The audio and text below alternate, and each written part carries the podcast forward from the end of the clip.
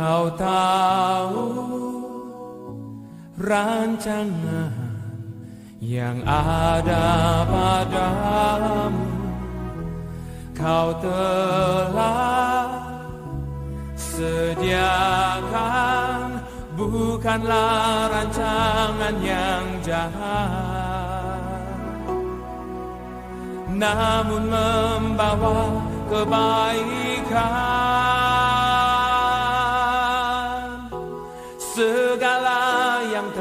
terjadi untuk membawa kami lebih mendekatmu.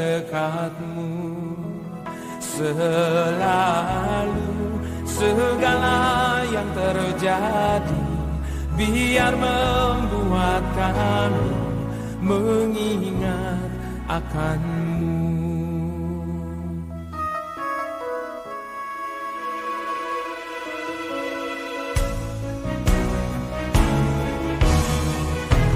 segala yang terjadi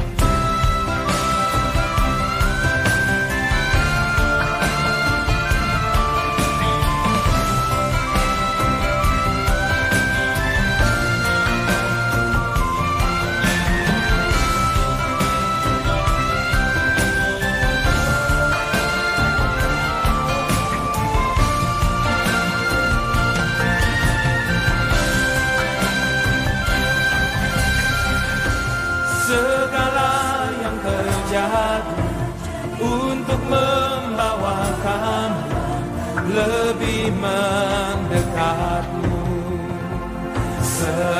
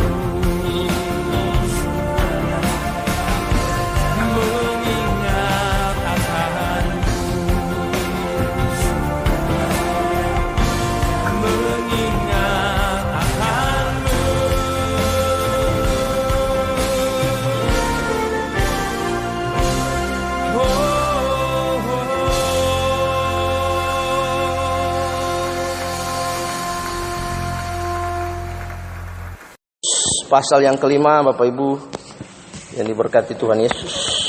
Efesus pasal yang kelima kita akan membaca dari ayat yang ke 15 sampai ayat yang ke 17. Pasal yang ini pasal yang sama ini beberapa waktu lalu kita sudah belajar pada ayat yang pertama yaitu jadilah penurut-penurut Allah. Tapi hari ini kita akan belajar tiga ayat dari pasal ini yaitu pasal yang ke-15, ayat yang ke-15, ayat yang ke-16 dan ayat yang ke-17. Karena itu perhatikanlah dengan seksama, saksama bagaimana kamu hidup. Janganlah seperti orang bebal, tetapi seperti orang arif. Dan pergunakanlah waktu yang ada karena hari hari ini adalah jahat. Sebab itu janganlah kamu bodoh, tetapi usahakanlah supaya kamu mengerti kehendak Tuhan. Bapak Ibu, Saudara yang diberkati oleh Tuhan Yesus. Bagian ayat yang ke-15 ini beberapa waktu lalu dan kaitannya dengan ayat yang ke-17 sudah pernah disinggung dari Lukas pasal yang ke-2 ayat yang ke 25 sampai ayat yang ke-35 dan Lukas pasal yang ke-12 ayat yang ke-20 tentang Simon dan tentang orang kaya yang bodoh. Nah, kita mau lihat satu ayat di 17 tapi ada kaitannya dengan ayat yang ke-15. Ayat yang ke-16 maksudnya dengan ayat yang ke-17. Bapak Ibu perhatikan akhir-akhir ini kita mendengar tema-tema khotbah tentang tahun percepatan. Satu kali kita harus belajar dan mengerti bahwa waktu Tuhan itu perfect atau sempurna. Tidak ada yang dipercepat, apanya yang mau dipercepat. Akhir-akhir ini kan temanya banyak sekali tahun percepatan, tahun ini, tahun yang suruh cepat siapa? Tuhan bekerja sesuai dengan tatanannya. Yang kedua, Tuhan tidak tinggal dalam waktu waktu manusia, jam, menit, detik, tahun, bulan, minggu. Tuhan tidak tinggal dalam tahun itu. Waktu manusia itu short, dia terbatas. Allah itu alfa dan omega, dari yang awal sampai yang akhir. Jemaat harus paham Tuhan tidak tinggal dalam waktu manusia. Justru Tuhan Yesus datang masuk reinkarnasi Yohanes 3 ayat 16 karena begitu besar kasih Allah dunia ini sehingga ia mengerjakan anak yang tunggal. Yesus masuk ke dalam dimensi waktu manusia. Waktu itu tercipta karena manusia jatuh dalam dosa. Roma 3 ayat 23 kaitan dengan kejadian pasal yang kedua ketika Adam dan Hawa buat dosa transgression atau hamartia, pelanggaran. Jadi satu kali lagi Bapak Ibu yang dikasih Tuhan Yesus, Tuhan tidak tinggal dalam dimensi waktu manusia. Karena kalau Tuhan tinggal dalam dimensi waktu manusia, maka yang divine Allah adalah pribadi yang ilahi yang tidak kelihatan itu, yang almighty God yang perkasa, yang tidak pernah dilihat oleh siapa pun akan menjadikan pribadi Allah itu limited, terbatas. Semua yang tinggal dalam waktu manusia akan usang dimakan waktu mengalami erosi. Perhatikan semua yang ada dalam unsur dunia, unsur waktu akan terkikis habis oleh waktu manusia. Umur dibatasi berapa? 70 tahun. 70 tahun umur yang masih muda-muda. Nah, kalau Pak Adi, Bu Sri, saya atau Erik sudah apa belum? Yang lainnya masih pakai pomade. Masih pakai minyak rambu, pakai minyak wangi-wangian. 20 ke atas dari remaja lah. Sampai 20 ke atas.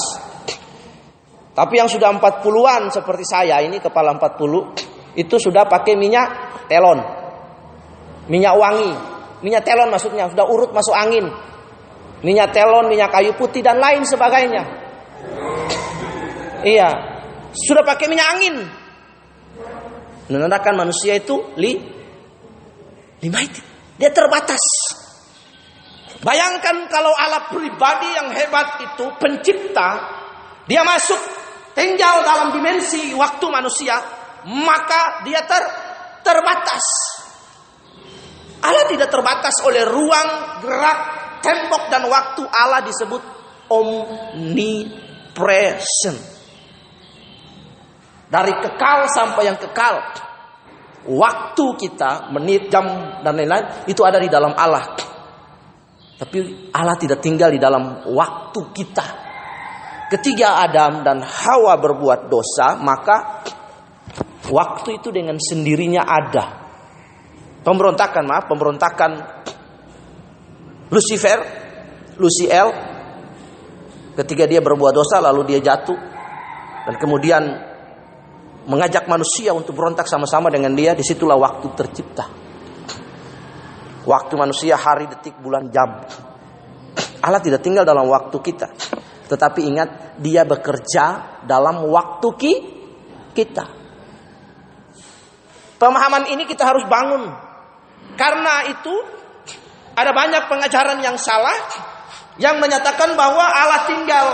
Mereka tidak menyatakan Allah tinggal dalam waktu kita manusia, tapi pengajarannya mereka menggiring kita untuk mengakui secara tidak terang-terangan bahwa Allah tinggal dalam waktu kita. Itulah sebabnya banyak orang memprediksi kedatangan Tuhan Yesus.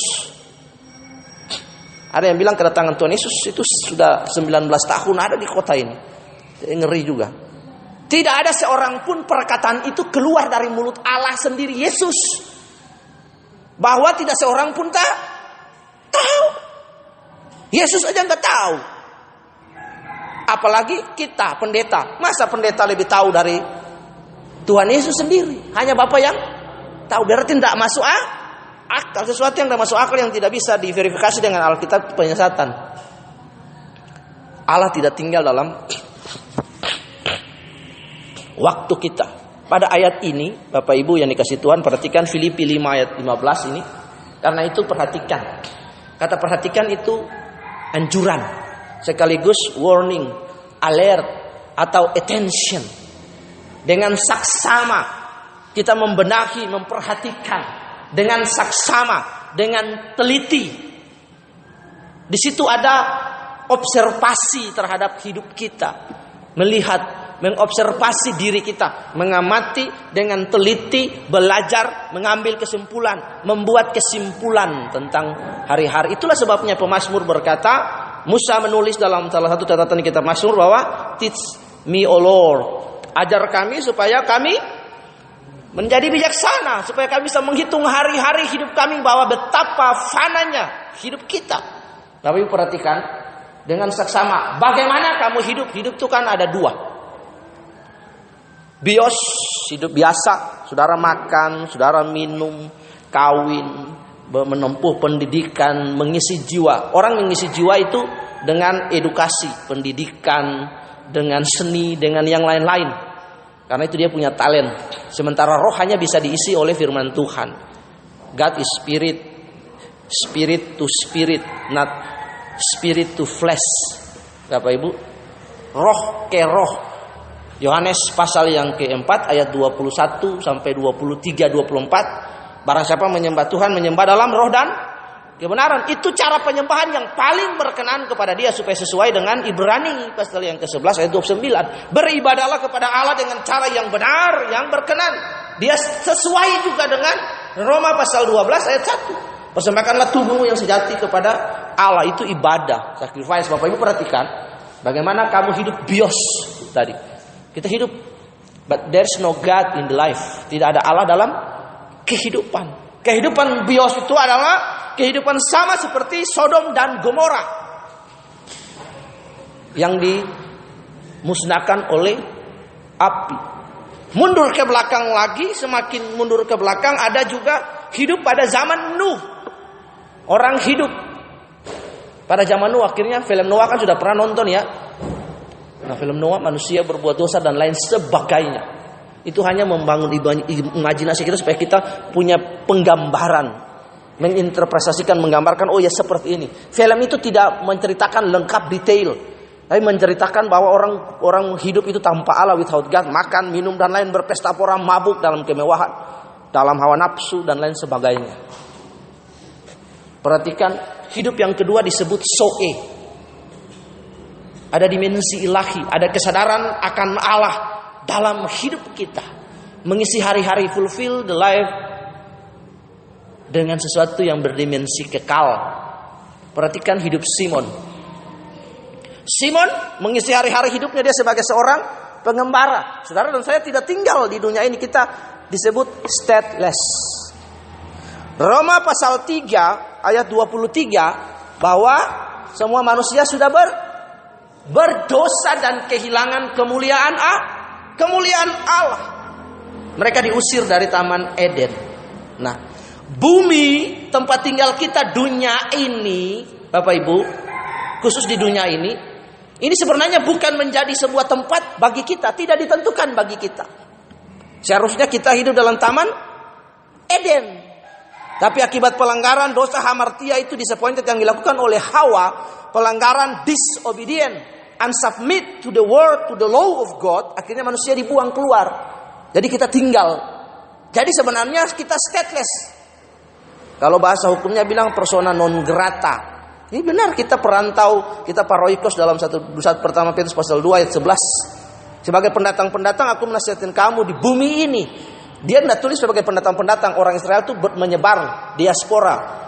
Ketika kerajaan terakhir kerajaan selatan Yehuda dimusnahkan oleh Asyur, maka Israel menyebar ke seluruh dunia.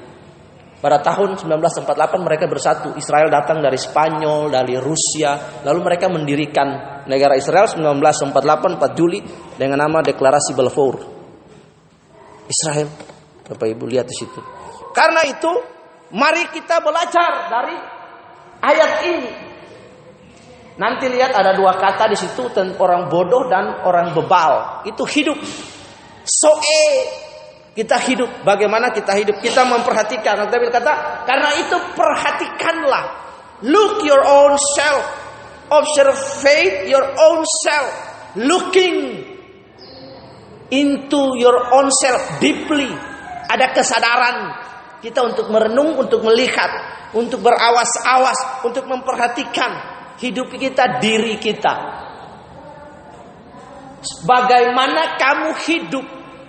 Hidup dan kehidupan itu berbeda. Kehidupan itu kita menjalani hidup itu. Sudah dikasih hidup, living kita hidup oleh Tuhan, lalu bagaimana kita menjalani aktivitas kehidupan kita. Keselamatan dan hidup keselamatan itu berbeda.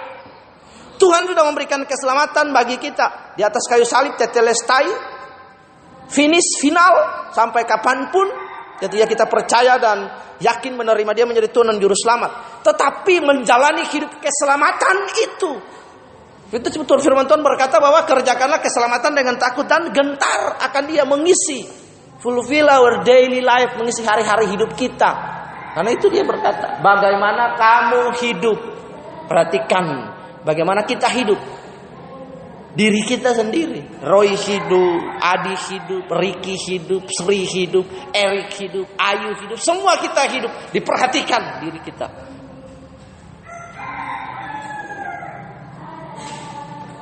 Janganlah seperti orang bebal, tetapi orang arif. Bapak Ibu perhatikan kata bebal sederhana saja dengan kata bodoh.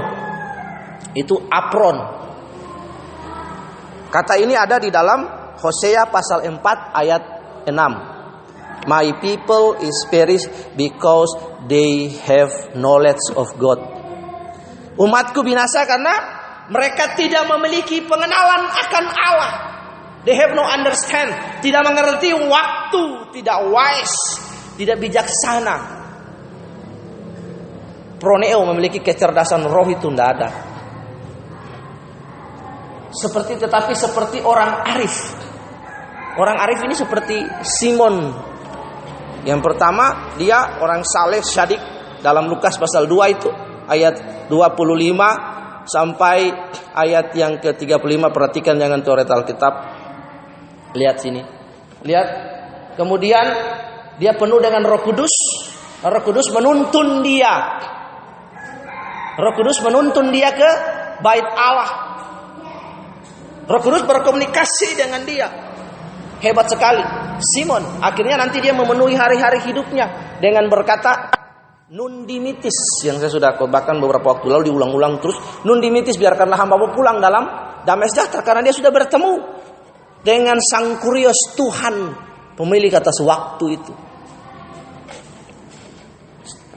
Tetapi seperti orang arif itu seperti Simon, bukan seperti orang bodoh yang ada dalam Lukas pasal yang kedua belas ayat yang ke-20. Tapi hai orang bodoh jika malam hari ini hartamu diambil. Engkau tidak punya harta surga. Tuhan tidak melarang kita untuk bekerja Bapak Ibu. Tuhan tidak melarang kita untuk tidak bekerja. Tuhan tidak melarang kita.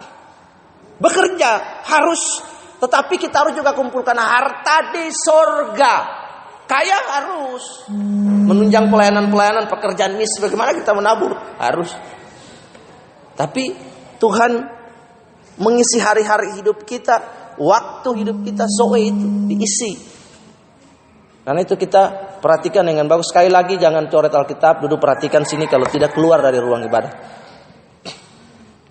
Kalau mau coret Alkitab di waktu lain, jangan di dalam ibadah perhatikan. Dan pergunakanlah waktu yang ada. Nah, ini kita perhatikan sebelum kita masuk. Dan perhatikan waktu yang ada. Bapak Ibu, ada banyak berkata bahwa tahun ini tahun percepatan.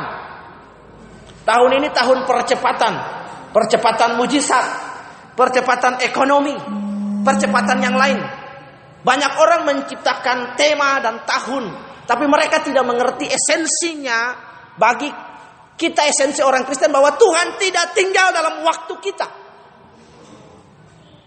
Seolah-olah kita nyuruh Tuhan, eh kamu kerja cepat. Tuhan itu punya tatanan Bapak Ibu, dia punya waktu sendiri. Karena itu kita berdoa, Bapa kami yang di surga, our heavenly Father, let thy kingdom come, let your will be done. Biarlah kehendakmu yang jadi atas hidup kita, bukan waktu kita percepatan ekonomi, percepatan mujizat dan lain itu. Kalau kita bilang percepatan ekonomi, mau cepat berapa lama kita harus ekonomi kita pulih? Mau cepat berapa lama diri kita disembuhkan oleh Tuhan? Mau cepat berapa lama secepat apa hidup kita secepat apa tempat ini dipenuhi dengan jemaat yang baru. Bukankah harus sesuai dengan kehendak dan waktu Tuhan? Saya bersyukur kalau Tuhan percayakan 20 orang saya layani. Kalau Tuhan percayakan 1000 orang kita tetap layani. 5 orang tetap layani. Namanya aja pengangun. Kalau Tuhan bos itu kasih jemaat 10 layani 10 dengan baik dan benar. Amin apa pun. Karena itu juga supaya sesuai dengan pernyataan Alkitab setia dalam perkara kecil Tuhan kasih perkara be besar. Promosi itu datang dari Tuhan dengan hal-hal yang sederhana kecil. Ya enggak setia dalam hal kecil bagaimana Tuhan mau percayakan sesuatu yang besar? Enggak. Mari Bapak Ibu kita perhatikan. Karena itu yang pertama, Tuhan tidak tinggal dalam waktu kita, dalam jam seperti tadi saya bilang. Karena itu yang ketiga, manusia harus menyelaraskan waktunya dan menangkap melihat apa yang sedang Allah kerjakan. Ayat yang ke-15. Manusia kita harus melihat kemudian menangkap apa yang sedang Allah kerjakan. Bagaimana caranya? Kita diberikan hikmat oleh Roh Kudus. Karena itu Paulus berdoa bagi jemaat di Efesus. Aku berdoa kepada kamu supaya kamu diberikan pengertian, understanding, to know God fully, completeness, mengenal Allah dengan sempurna. Bapak Ibu ini yang benar. Allah tidak tinggal dalam waktu kita. Karena itu manusia, diri kita harus menyelaraskan waktu kita. Dan kemudian menangkap, melihat apa yang Allah sedang kerjakan dalam waktu kita. Bapak Ibu perhatikan. Tuhan kasih tahu begini tanda-tanda akhir zaman, kasih tahu tandanya. Tapi waktu datang kan kita enggak enggak tahu tanda toh. Semeon, sains, lihat perang gempa bumi, waspadalah. Gempa bumi, peperangan, pembunuhan sana sini dan lain.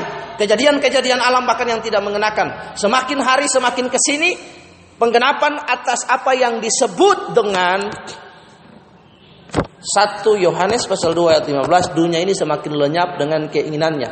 Tetapi Allah orang yang mengasihi Allah yang akan kehendaklah hidup selamanya. Kalau kita perhatikan lalu kita membaca situasi Bapak Ibu akhir-akhir ini dominasi negara Cina semakin menjadi-jadi. Cina bisa jadi negara superpower yang nomor dua di Indonesia di dunia setelah Rusia. Cina ngajak berantem, dia cari gara-gara Laut Cina Selatan, jutaan penduduknya nomor satu terbesar setelah India. Dia ngancam Indonesia perbandingan kekuatan Indonesia kecil seperti gajah dan semut. Cina cari gara-gara, Cina tidak takut sama Amerika. Cina punya pesawat ruang angkasa, punya kapal induk, punya tentara dan mata-mata dia punya website sendiri, punya browser sendiri. Seluruh dunia pakai Google, hanya Cina yang pakai Baidu.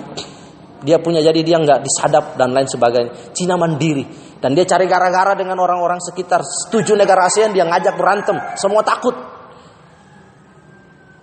Kita lihat pembunuhan terjadi di mana-mana. Baru tadi saya baca di berita Kompas kalau kita buka FB ada tanda petir itu cepat sekali beritanya cek berita utama itu ada narkoba jenis baru namanya ISP. Narkoba jenis baru ini dia merangsang kita lebih cepat. Lebih cepat. Perhatikan baru ketangkap dan narkoba jenis baru itu seorang perempuan bawa motor dalam keadaan bugil. Jadi telanjang bulat bawa motor. Karena sudah pengaruh saraf obat itu sehingga ketika dia berpikiran cabul mungkin saat itu ketika dia berpikir cabul obat bekerja sesuai dengan nalurinya dia lalu dia bawa motor keliling lalu ditangkap. Jadi viral. Cepat berita menyebar. Perhatikan Tuhan kasih kita waktu. Kita harus menangkap, melihat bencana alam dan lain-lain. Dunia ndak karu-karuan. Hancur. Semakin siapa bilang dunia semakin baik? Dunia tidak hari tidak semakin baik. Yang dimaksud dengan dunia Bapak Ibu jangan mengartikan salah. Artinya sistem. Cara hidup orang-orang, orang-orang sudah tidak lagi peduli dengan Allah. Gereja juga ikut-ikutan kompromi. Gereja ikut-ikutan kompromi juga. Supaya jemaatnya lari, tidak lari, jemaatnya banyak, dia tidak berani untuk menyatakan pelanggaran dan kesalahan, apalagi negur dosa. perhatikan. Karena itu Alkitab berkata, pergunakanlah waktu yang ada. Tuhan Yesus datang yang berikut. Tuhan Yesus datang dan masuk dalam dimensi waktu kita. Tuhan Yesus datang dalam waktu kita. Dia datang dalam waktu kita. Kita tidak ada dalam waktunya dia, Bapak Ibu perhatiin. Kita harus ada dalam waktunya dia. Tapi dia tidak tinggal dalam waktu kita. Karena itu akan menjadi kita terbatas, short. Bapak Ibu, yang kelima, kehendak Allah saja yang berlaku bukan kemauan kita paksa dan merintah Tuhan. Satu tahun itu tahun percepatan. Lalu kalau tahun itu tidak terjadi apa-apa, yang suruh cepat siapa? Bukankah Tuhan Yesus itu Tuhan, majikan? Yang suruh siapa suruh cepat? Kan orang bikin tahun percepatan mujizat. Yang buat mujizat siapa tuh? Tuhan. Kok kita suruh? Biarlah kehendak Tuhan yang jadi. Tuhan, percepatan mujizat. Berarti yang buat mujizat Tuhan, yang promosi saya. Lucu juga. Allah punya tatanan Bapak Ibu. Karena itu Allah itu alfa dan omega tidak terbatas. Ada tiga jenis waktu. Kairos waktu yang tepat waktu yang ilahi waktu yang benar. Kronos waktu kita. Perhatikan kalau ada pembunuhan perkosaan hal-hal yang celaka kecelakaan itu selalu diawali dengan sebuah pengertian hukum yaitu urutan kejadian dan peristiwa. Atau disebut kronologis. Kronologi Waktu kronos itu selalu membawa kepada sesuatu yang negatif, yang rusak, yang destruktif, yang merugikan manusia. Karena kebodohan manusia itu sendiri tinggal dalam bios, tinggal dalam waktu hidup yang bios. Kan urutan kejadian, pembunuhan. Jam sekian, tanggal sekian dia saling ledek. Dia dendam, lalu urutan kejadian setelah itu tanggal jam sekian, jam sekian dia tikam orang. Tidak ada keuntungan. There's the benefit in the kronos human time. Tidak ada keuntungan. Kairos ada waktu. Kita menjadi wise, menjadi bijaksana. Benefit gain in spiritual. Luar biasa Bapak Ibu, perhatikan. Karena itu pergunakan waktu yang ada. Perhatikan waktu yang ada. Dan pergunakan waktu yang ada. Dalam terjemahan bahasa Inggris disebut redeem it Redeem, kata redeem itu artinya tebus. Karena itu Paulus pernah berkata, sekarang kamu tidak lagi hidup dalam kebo kebodohan. Before you know about the truth, setelah kamu mengenal Tuhan Yesus, kamu tidak lagi hidup dalam berbagai rupa kecemaran kebodohan. Nah, Bapak Ibu perhatikan, ini menjelaskan bahwa Ayat ini memberikan implikasi kepada kita bahwa waktu-waktu yang kita hidup dalam kebodohan itu, kita mengenal terus ada orang yang misalnya dia mengenal Tuhan Yesus umur 50 tahun, berarti sisa hidup ke belakang itu 49 tahun ke belakang dia hidup bios. There's no God in his life. Setelah itu dia mengenal Tuhan ke atas 50 ke atas, dia harus menebus waktu itu. Redeem your time. Exargaso kairos bahasa Yunaninya bilang. Bapak Ibu perhatikan, dia menebus waktunya. Redeem pay for the time. Dia harus berjuang. Berjuang apa itu? Mengerjakan keselamatan dengan takutan, gentar, fulfill his daily life about the truth, about the know of God. Mengisi waktu kita, hari-hari hidup kita dengan mengenal Allah. Seperti Simon. Supaya ketika saat itu tiba final countdown bagi saudara dan saya kita bisa berkata nun dimitis. Karena kalau kita tidak hidup seperti Simon, maka ayat 17 berkata sebab itu janganlah kamu bodoh. Kata bodoh artinya apron Bapak Ibu. Apron itu bodoh, dia nggak punya pengetahuan itulah sebabnya Lukas pasal yang kedua ayat 20 berkata begini. Hai orang bodoh yang kaya, jika malam hari ini engkau diambil, apalah arti laguna semua yang kamu punya harta? Bapak Ibu perhatikan apa yang kita punya dalam dunia semua. Ini ini barang-barang misalnya contoh ya yang saya miliki itu nggak ada yang berharga Bapak Ibu. Yang paling berharga bagi saya mungkin cuma dua motor. Benda materi ya, yang paling berharga istri anak-anak, pelayanan. Tapi berhubungan dengan kebendaan materi. Yang paling berharga artinya yang yang bisa diuangkan bagi saya satu itu dua motor sama tanah kaplingan sepenggal di belakang itu itu kalau total nggak sampai 200 juta. 100, 120, 150. Itu yang saya punya. Apakah saya mati saya bawa itu? Anda. HP misalnya, gadget, laptop, handycam. Kan enggak. Kapan saja. Anytime. We can die. Kita bisa mati. Anytime setelah habis khotbah bisa pulang ke rumah beli sari bisa mati bisa bangun tidur malam nggak bangun bangun bisa kapan pun dengan caranya. Cara mati kita dalam Tuhan is no problem udah jadi masalah. Karena dia tentukan kita mati. Kita nggak tahu bagaimana cara dan kita mati. Tapi yang penting kita mengisi hidup-hidup hidup kita. Yang penting kita mengisi hidup kita. Perhatikan. Pergunakan waktu yang ada. Itu artinya tebus waktu kita. Pay bayar kita. Waktu itu mengisi area hidup kita. Redeem. Redeem your time. Tebus waktumu waktu di mana engkau hidup dan tidak mengenal Allah? Hari ini ketika Tuhan kasih kita wise bijaksana kita mengisi hari-hari hidup kita. Jangan seperti orang bodoh yang disebut apron kata bodoh. Firman Tuhan berkata dalam Hosea 4 ayat 6 yang pertama tadi saya bilang bahwa umatku binasa karena tidak mengenal Allah. They have the knowledge of God. Perhatikan karena itu janganlah kamu bodoh. Pergunakan waktu yang ada tebus. Pergunakan waktu-waktu yang ada. Alkitab bilang dari atas karena itu looking deeply dalam melihat hidup kita, perhatikan dengan saksama observasi, lalu melihat dalam waktu manusia di mana kita tinggal ini apa yang sedang Allah kerjakan dalam waktu kita. Lalu kita buat kesimpulan, kita belajar, lalu kita mempersiapkan diri. Satu perumpamaan terakhir yang menutup Injil Matius, Bapak Ibu dalam Matius pasal yang kedua puluh lima itu tentang perempuan-perempuan yang bijaksana dan perempuan-perempuan yang bodoh atau anak darah yang bijaksana dan anak darah yang bodoh.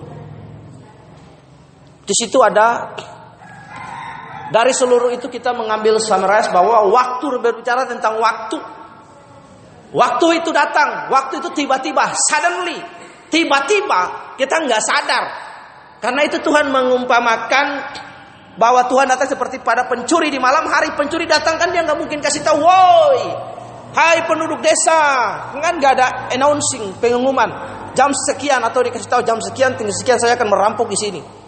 Maka orang bersiap-siap kan, tentara siap-siap dan lain bersiap-siap untuk menghantam, menangkap. Pada jam sekian sekian, jam sekian sekian jumlah pencuri tiga orang. Misalnya Iya, Yohanes Tibor Kila jam sekian sekian akan merampok toko emas jam sekian sekian dengan peralatan sekian. Harap berhati-hati siaga. Wah, polisi udah siaga jaga di sana. Iya, itu pencuri yang bodoh. Ya ketangkap, tapi mereka mengatur waktu. Pencuri itu dia ngatur waktu. Ya, tibur di bagian alat berat misalnya bongkar dobrak pecah kaca. Gila lihat orang keluar masuk, lihat perhatikan CCTV di mana, CCTV di mana, itu dipecahkan dimatikan. Toko emas itu jam-jam sunyinya jam berapa? Dia dipetakan. Jam sunyi itu jam berapa? Arah lalu lintasnya ke mana? Nanti kita lari ke sini ke mana? Diperhitungkan semua dengan matang. Baru rampok. Nah, Tuhan datang seperti pencuri malam hari. Nggak ada kita siap-siap tiba-tiba sudah. Perampokan terjadi. Seperti pencuri dia datang tiba-tiba Tuhan datang. Itu kita pergunakan waktu yang ada. Perumpamaan Matius 25 tentang anak darah itu menutup. Menutup kitab Injil dengan parabel atau perumpamaan tentang bagaimana kita menggunakan using your time. Don't waste your time. Jangan membuang waktu, tapi bagaimana kita menggunakan waktu kita hidup. Durasi kita semakin hari semakin habis. Bapak Ibu saya hidup lagi sisa 30 tahun. Kalau Tuhan berkenan 70 tahun 80 oke okay lah. Tapi kan kita nggak tahu. Maksud saya bahwa realitas surga dan neraka itu kita harus pahami. Bahwa surga dan neraka itu iya dan amin. Itu pasti. Karena itu tebus waktu kita. Pergunakan waktu yang ada. Kita menebus waktu. Redeem it. Untuk Amsal berkata bahwa kebenaran itu di dibeli. Kata dibeli itu diusahakan. Dapat dengan susah payah. Tapi kebenaran itu nggak bisa dijual. Tidak ada kebenaran yang dijual. Kebenaran tidak ada yang murah, Bapak Ibu. Kebenaran itu dibeli. Amsal berkata, belilah kebenaran. Kebenaran didapat dengan susah payah. Bagaimana kita merenovasi diri kita. Karena itu Tuhan berkata, lihat, perhatikan kamu hidup. In your own self. Bagaimana lihat diri kita, rohani kita, karakter kita, sikap kita. Bagaimana reaksi kita, respon kita kepada situasi di sekeliling kita. Respon yang benar, sikap hati yang benar. Ketika ada datang, life is testing Bapak Ibu. Hidup ini adalah tes. Setiap hari ada testing of life, testing kita jengkel kah, testing kita marah kah, testing kita emosi kah, testing kita apa kah. Nah, itu kita harus perhatikan. Testing of life. Karena itu kita perhatikan kita hidup. Pergunakan waktu yang ada karena hari-hari ini adalah hari yang jahat. Kata di belakang, karena hari-hari ini adalah hari yang jahat itu benar. Supaya dia selaras, sejajar, semakna, sejalan, sepikiran dengan apa yang ditulis oleh saudara Tuhan Yesus. Adik tirinya Tuhan Yesus, Yohanes. Yohanes Injil, eh Yohanes surat 1 Yohanes pasal 2 ayat yang ke-15. Surat Yohanes itu ditulis oleh saudara tirinya Tuhan Yesus. Ada dua, Yakobus dan Yohanes. Kalau Rasul Yohanes hidup. Tapi yang tulis surat Yohanes itu saudara tirinya Tuhan Yesus. Satu bapak, satu mama dengan bapaknya untuk Yusuf, mamanya untuk Maria. Tuhan Yesus kan bukan anaknya Maria sama Yusuf. Pinjam tempat. Ayo perhatikan hari-hari yang jahat. Dunia ini sedang le lenyap dengan ke keinginan. Kata keinginan diterjemahkan artinya desire. Keinginan. Bapak Ibu kalau ke Kute terakhir tuh saya dengan siapa ke Kute? Pak Adi ya. Kita ikut seminar. Itu di sana tuh ada striptis baru di grup. di grup itu beberapa anak itu ditangkap. Ada sudah dua yang dibalik. Jadi kakaknya itu nari telanjang di di Kute, dia tuh umur 17, 14, 15. Dia dipaksa kakaknya. Lalu di Facebook itu ditangkap lalu mereka telega itu dia dirias.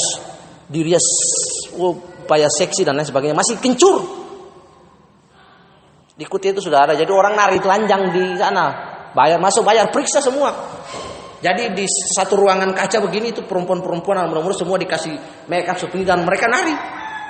Kute 5 sampai 10 tahun akan datang Bahkan hari ini saja orang sudah jalan itu udah karu-karuan. Di Kute lingkaran kecil itu apa ibu? Orang sudah jalan pakai CD, pakai BH, pakai CD siang-siang bolong. Nggak tahu dia orang sudah berciuman di situ segala macam. Apa yang mau dari lihat dengan situasi seperti itu? Jembrana sekarang di Jembrana orang nggak nggak karu-karuan. Itu di tempat makan ikan bakar di mana? Pub. Tadi semua ya? Pak Adi ada ya? Tuh mama saya kaget juga. Iya, teknik sumo. Itu kita lagi makan ikan bakar.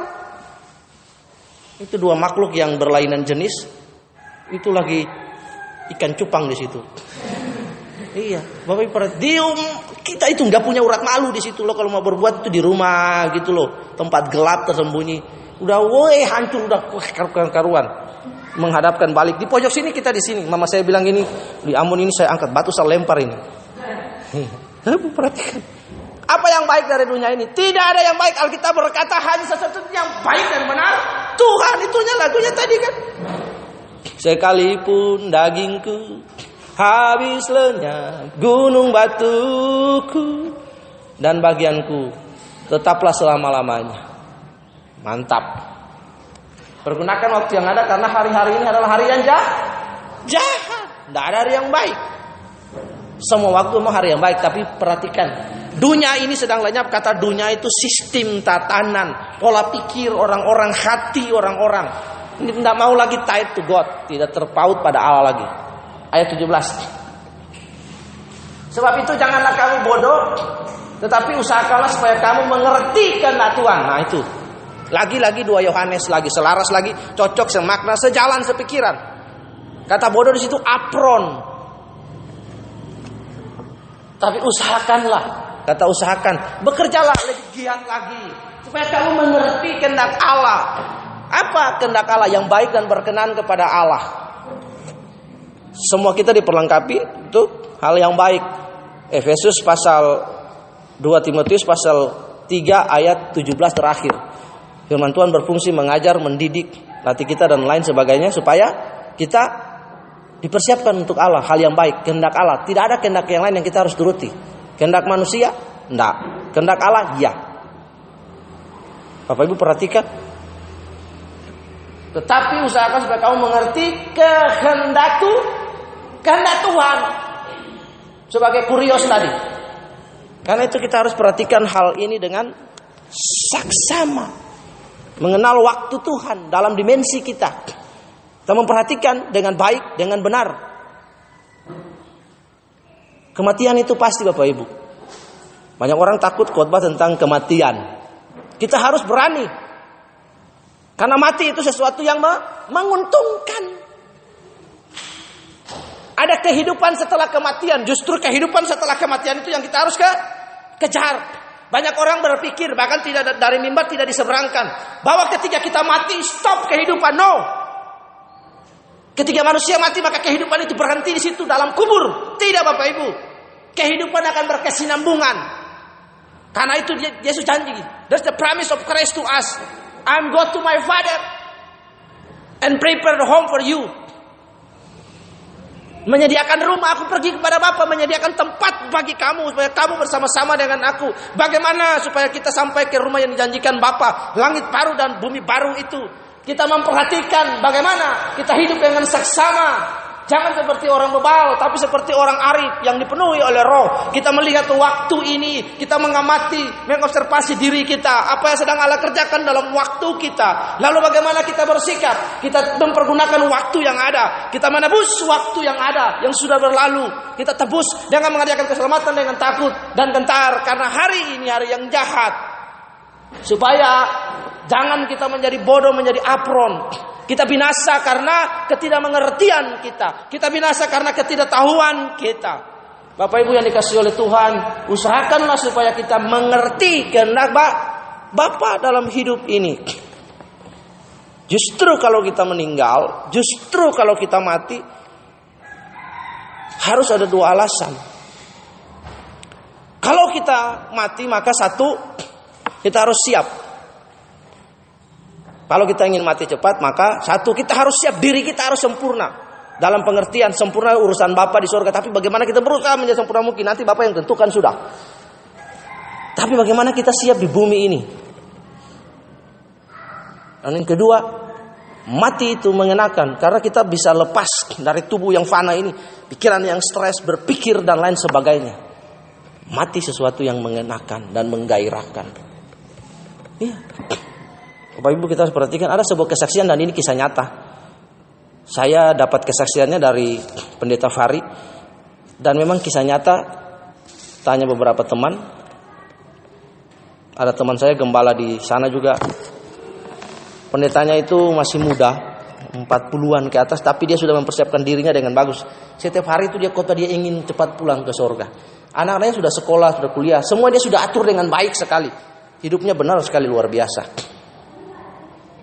Dia cepat mati lalu setelah itu dia meninggal di khotbah kalau tidak salah tempat tidur masih muda. Tapi meninggal dengan senyum dengan kemenangan karena dia khotbah dia minta Tuhan saya mati cepat. Tapi dia sudah mempersiapkan gerejanya, jemaatnya, puji Tuhan, gereja gedung gereja sudah ada anak-anaknya sekolah, semua sudah tertata dengan baik. Jangan takut dengan kematian. Kematian itu sesuatu yang real, sesuatu yang menggairahkan. Karena saudara akan mengakhiri hidup di bumi ini.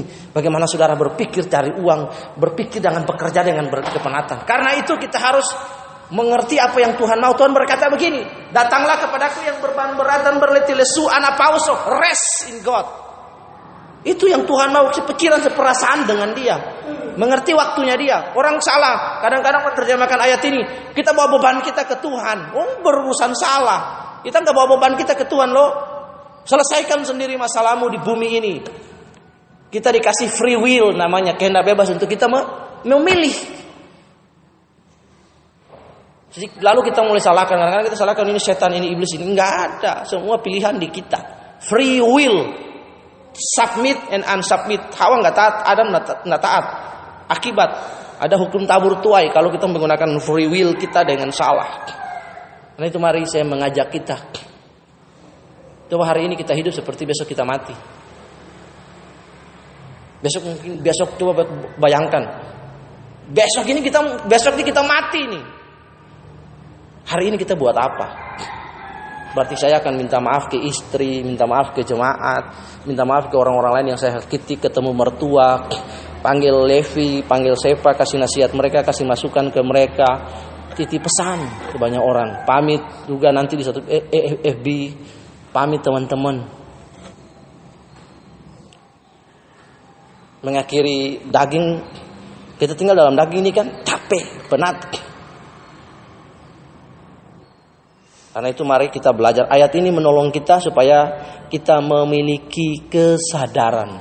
Yang pertama, perhatikan dengan seksama diri kita.